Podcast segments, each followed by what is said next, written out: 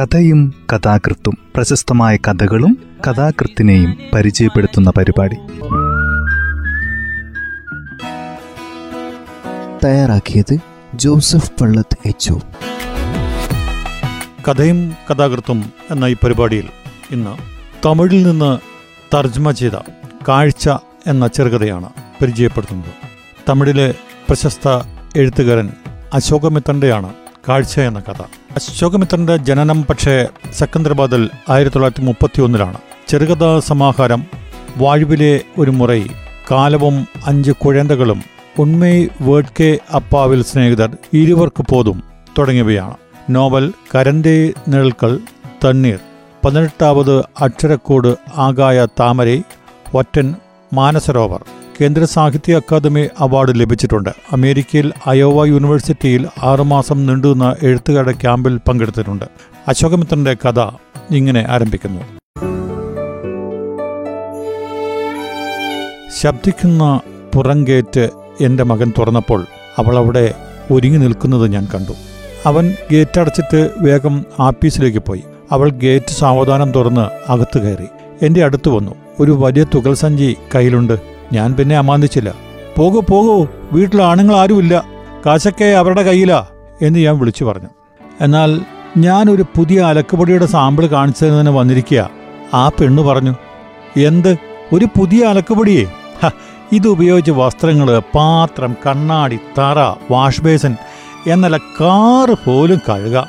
എനിക്കൊരു പേര് ഓർമ്മ വന്നു. അതാണോ? അല്ല ഇത് പുതിയ സോപ്പാന്നേ. വെറും പതിനഞ്ച് ദിവസം മുമ്പാണ് ഇത് വിൽപ്പനയ്ക്ക് വന്നത്. ഇതിൽ കാരം ചേർത്തിട്ടേയില്ല. അതുകൊണ്ട് വളരെ വിലയേറിയ വസ്ത്രങ്ങൾ പോലും ഒരു ശങ്കയും ഭയവും കൂടാതെ ഇതുപയോഗിച്ച് അലക്കാം. പൈപ്പ് വെള്ളമോ കിണർ വെള്ളമോ ചൂടുവെള്ളമോ ഏതുപയോഗിച്ചാലും ശരി ഈ പൊടി ഉണ്ടാക്കുന്ന പത തുണിക്കും അഴുക്കിനും ഇടയ്ക്ക് പ്രവേശിച്ച് അഴുക്കിനെയെല്ലാം അടർത്തി എടുത്ത് കളയും. പാത്രങ്ങൾ നല്ലവണ്ണം തിളങ്ങും. തറയിൽ പിടിക്കുന്ന പായലൊക്കെ ഉണ്ടല്ലോ നിമിഷ നേരം കൊണ്ട് മാറിക്കിട്ടും. ദേ ഈ പൊടി അഴുക്കിനെ ആകെ വെള്ളത്തിൽ അലിയിച്ച് മാറ്റുന്നു.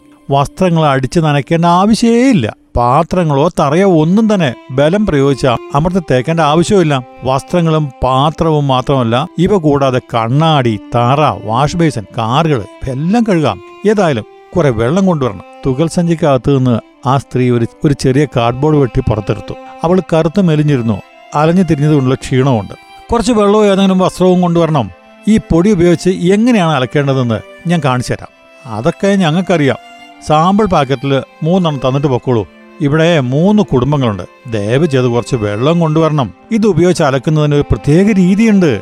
അവൾ പതുക്കെയാണ് സംസാരിച്ചത്. പക്ഷെ ദൃഢമായ സ്വരം. എന്നിട്ട് ഒരു ജാലവിദ്യ കണക്ക് പെരുവിരൽ കൊണ്ട് ആ പെട്ടിയിലൊന്ന് അമർത്തി. ഒരു ചെറിയ ശബ്ദത്തോടെ പെട്ടിയുടെ ഒരു മൂല തന്നെത്താനെ അങ്ങ് തുറന്നു. അത് തുറന്നതോടൊപ്പം തന്നെ ദ്വാരത്തിൽ കൂടി കുറെ പൊടി പുക പോലെ വെളിയിൽ വന്നു.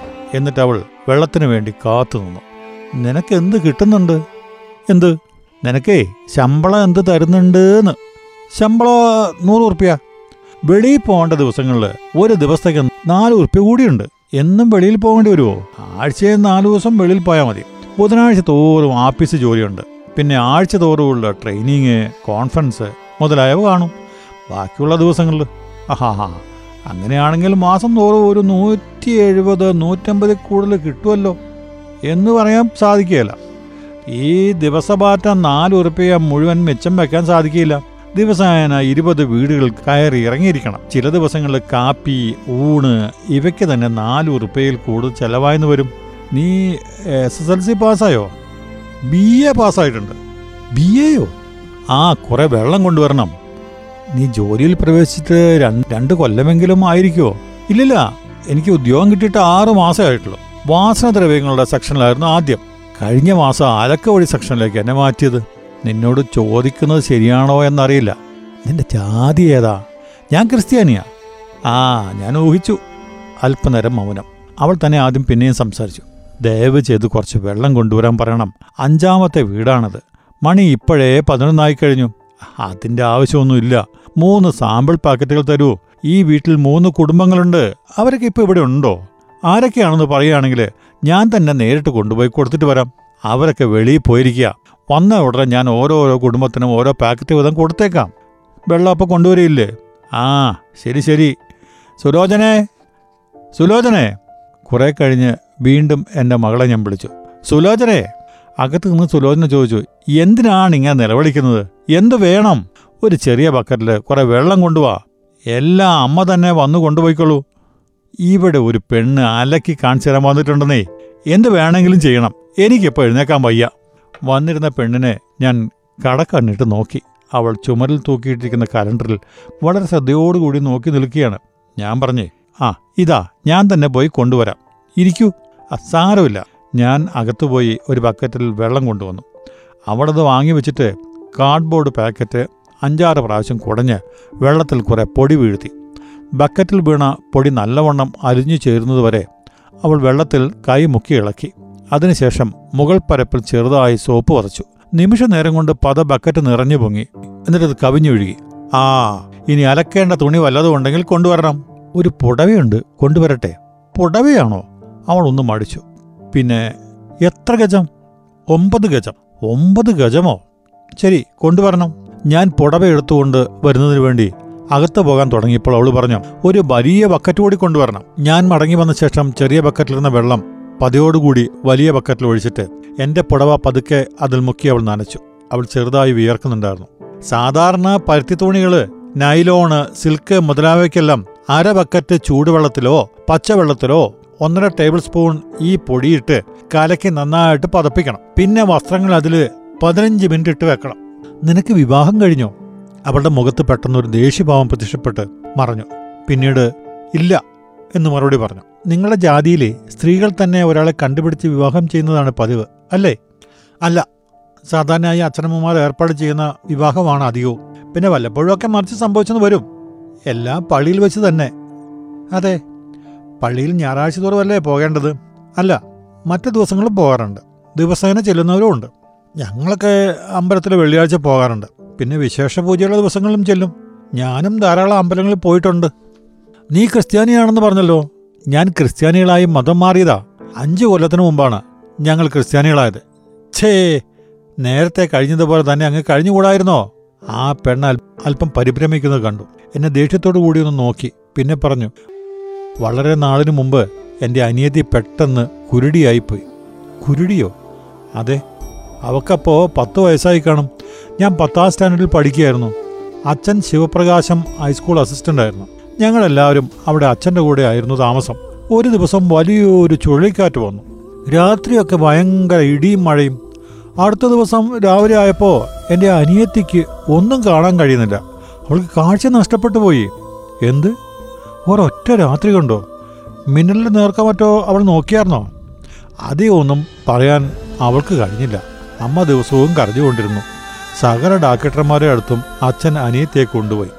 കാണിക്കാത്ത ഒരു ഡാക്ടറും ബാക്കിയില്ല. ഒരിക്കൽ ആശുപത്രിയിൽ കിടത്ത് ചികിത്സിച്ചു നോക്കി പക്ഷേ കാഴ്ച വീണ്ടും കിട്ടിയില്ല. എന്നിട്ട് ഒന്നുകൊണ്ടും ഫലമില്ലാതായപ്പോൾ വീടാകെ നിരാശയിലായി. ഒരു ഈച്ചയോ ഉറുമ്പോ ചത്താപ്പോലും കരയുന്നവളാണ് എന്റെ അനിയത്തി. അത്ര കണ്ട് പരമസാധു. തന്നോട് ബന്ധമില്ലാത്ത ഏതോ ഒരു പഴങ്കഥ പറയുന്ന പോലെ ആ പെണ്ണ് പറഞ്ഞുകൊണ്ടിരിക്കുകയാണ്. കഷ്ടം ഒടുവിൽ മൂന്ന് കൊല്ലം അവൾ കുരുടിയായി തന്നെ കഴിഞ്ഞുകൂടി. അതിനിടയ്ക്ക് അച്ഛൻ പെൻഷനും പറ്റി. ജോലിയിൽ നിന്ന് പിരിഞ്ഞു. ജ്യേഷ്ഠന് ഉദ്യോഗം കിട്ടി. മധുരയ്ക്കും പോയി. ഒരു ദിവസം കാലത്ത് പതിനൊന്ന് മണി. ഞങ്ങൾ മാത്രമേ വീട്ടിലുണ്ടായിരുന്നുള്ളൂ. അമ്മ ഞാൻ അനിയത്തി ഇത്രയും പേര്. ഒരു വയസ്സം വന്ന് കഥയും മുട്ടി. ആഹാരം ചോദിച്ചു. അമ്മ ഒന്നും ചോദിക്കാതെ ഉടനെ തന്നെ കുറെ പഴഞ്ചോറും മോരും കൊണ്ടുവന്ന് കൊടുത്തു. വയസ്സം വാതിക്കെ തന്നെ ഇരുന്ന് ഊണ് കഴിച്ചു. പോകുമ്പോൾ മാത്രം അദ്ദേഹം അമ്മയെ നോക്കി. ഇത്രയും പറഞ്ഞു. എന്നും കർത്താവിന് നാമം ജപിക്കണം. നിന്റെ വീട്ടിൽ വീണ്ടും വെളിച്ചം കിട്ടുമെന്ന് പറഞ്ഞിട്ട് പോയി. എന്തു പറഞ്ഞു? കർത്താവിന് നാമം ജപിക്കാൻ. ആഹാ എന്ത് നാമം? കർത്താവ് അത് യേശുക്രിസ്തുവിന്റെ പേരാണ്. എല്ലാം മനസ്സിലാക്കുന്നവനാണ്. എല്ലാറ്റിനെയും തന്നെ എല്ലാം മനസ്സിലാക്കുന്നവൻ ദൈവം മാത്രമല്ലേ ഉള്ളൂ. അതുകൊണ്ട് അദ്ദേഹം മാത്രമേ കർത്താവ് ആകുകയുള്ളൂ. എനിക്ക് കാൽ വേദനിച്ചു. ആ വയസ്സൻ ആരായിരുന്നു? അറിഞ്ഞുകൂടാ. കർത്താവിനെ ധ്യാനിക്കുവാൻ ഞങ്ങളോട് പറഞ്ഞിട്ട് അദ്ദേഹം നടന്നു പറഞ്ഞു അച്ഛൻ ഇഷ്ടമേ അല്ലായിരുന്നു. എന്നിട്ടും ഞാനും അമ്മയും രഹസ്യമായി ജപിച്ചു വന്നു. എങ്ങനെയെങ്കിലും എന്റെ അനിയത്തിക്ക് കാഴ്ച തിരിച്ചു കിട്ടണമെന്ന് കരുതി രാത്രിയും പകലും വ്യത്യാസമില്ലാതെ സദാ ഞങ്ങൾ ജപിച്ചുകൊണ്ടിരുന്നു കർത്താവിന് കരുണയുണ്ട്. ആറു മാസമായപ്പോൾ അനിയത്തിക്ക് ചെറുതായിട്ട് കണ്ണ് കാണാൻ തുടങ്ങി. അപ്പോൾ അച്ഛനും ഞങ്ങളുടെ ധ്യാനത്തിൽ പങ്കുചേർന്നു. ഒരു കൊലത്തിനകം അവൾക്ക് കാഴ്ച പൂർണമായിട്ട് തിരിച്ചു കിട്ടിയെന്നേ. അല്പനേരം ഒന്നും സംസാരിക്കാതെ ഞങ്ങളിരുന്നു. പിന്നെ അവൾക്ക് ബക്കറ്റിലെ പുടവയുടെ കാര്യം ഓർമ്മ വന്നു. ഇപ്പോൾ കശകി പിഴിയാം. നിന്റെ അനിയത്തിക്ക് ഇപ്പം എങ്ങനെയുണ്ട്? അവൾക്ക് പൂർണ സുഖം കിട്ടി. ടീച്ചേഴ്സ് ട്രെയിനിങ് പഠിക്കുന്നു. ഇത് അവസാനത്തെ കൊല്ലം. ആ വയസ്സിനെ പിന്നെ കണ്ടോ? ഇല്ല. അത് പിന്നെ അദ്ദേഹത്തെ കാണാൻ കിട്ടിയതേ ഇല്ല. അതുകൊണ്ടെന്താ? ഞങ്ങൾക്ക് കർത്താവിനെ കാണിച്ചു തന്നില്ലേ? പുടവ എവിടെയാ പിഴിയേണ്ടത്? ഞാൻ പിഴിഞ്ഞിട്ടോളാം. സുലോചനെ വേണ്ട. അവരെ ശല്യപ്പെടുത്തേണ്ട. ഞാൻ തന്നെ പിഴിഞ്ഞിടാം. എവിടെയാണ് കിണർ ചെറിയ തുണിയായിരുന്നെങ്കിൽ ഇവിടെ വെച്ച് തന്നെ കശിക പിഴിഞ്ഞെടുക്കാമായിരുന്നു. ഇത് പുടവയാണല്ലോ. സാരമില്ലെന്നേ. ഞാൻ ശരിയായിക്കോളാം. ശരി. പക്ഷേ എനിക്ക് ചെയ്യാനേ ഉള്ളൂ. ധാരാളം വെള്ളമെടുത്ത് അതിൽ മുക്കിക്കഴുകി പിഴിഞ്ഞെടുക്കണം. അപ്പോഴേ അലക്ക് ശുദ്ധാവൂ. ഈ സോപ്പ് വടി അഴുക്കിനും തുണിക്കും ഇടയ്ക്കുള്ള ദ്വാരങ്ങൾ പ്രവേശിച്ച് അഴുക്ക് അപ്പാടെ വേർപെടുത്തി കളയുന്നു. ഇതിൽ ദ്രാവകങ്ങളൊന്നും കലർന്നിട്ടില്ലാത്തതുകൊണ്ട് വസ്ത്രങ്ങൾക്ക് കൂടുതൽ ദിവസവും ഈട് കിട്ടുകയും ചെയ്യും. ഇതാ സൗജന്യ പാക്കറ്റ്. ഇത് ഉപയോഗിച്ച് പതിനഞ്ച് ഇരുപത് വസ്ത്രങ്ങൾ വരെ അലക്കാൻ സാധിക്കും. ഇത് പൊട്ടിച്ചതാണോ? അതെ നിങ്ങളുടെ മുൻവെച്ച് വെച്ച് പൊട്ടിച്ച ശേഷമാണ് ഞങ്ങൾ ഇത് തരേണ്ടത്. എപ്പോഴെങ്കിലും സമയം കിട്ടുമ്പോൾ ഇതൊന്ന് വായിച്ചു നോക്കണം. വളരെ ഉപയോഗപ്രദമായ കുറിപ്പുകളാണ്. എനിക്ക് തമിഴല്ലാതെ വേറൊരു ഭാഷയെ അറിയില്ല. തമിഴ് തന്നെയാണ് ഇതിൽ എഴുതിയിരിക്കുന്നത്. ഇത് സൗജന്യ കൂപ്പൺ. ഇത് കൊടുത്താൽ വലിയ സൈസ് പാക്കറ്റ് തൊണ്ണൂറ് പൈസ ലാഭത്തിൽ നിങ്ങൾക്ക് വാങ്ങാം. ഞാനിപ്പോൾ കാണിച്ചു തന്ന രീതിയിൽ തന്നെ ഉപയോഗിക്കണം. രണ്ട് മൂന്ന് പാക്കറ്റുകൾ കൂടി തന്നിട്ട് പോകൂ. ഇവിടെ വേറെയും ചില കുടുംബങ്ങളുണ്ട്. ഞാൻ മറ്റൊരു തവണ വന്ന് അവരെയൊക്കെ നേരിട്ട് കാണുന്നുണ്ട്. ഈ വീട്ടിന്റെ നമ്പർ പതിനെട്ടല്ലേ? അവൾ തന്റെ തുകൽസഞ്ചി അടച്ചു. ആ പെണ്ണ് തിരിച്ചു പോയപ്പോൾ ഗേറ്റ് ഒച്ച പുറപ്പെടുവിച്ചില്ല.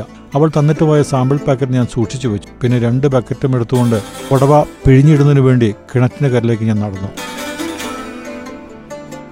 തമിഴിൽ നിന്ന് മലയാളത്തിലേക്ക് തർജമ ചെയ്ത കഥയാണത്. തയ്യാറാക്കിയത് ജോസഫ് പള്ളത്ത് എച്ച്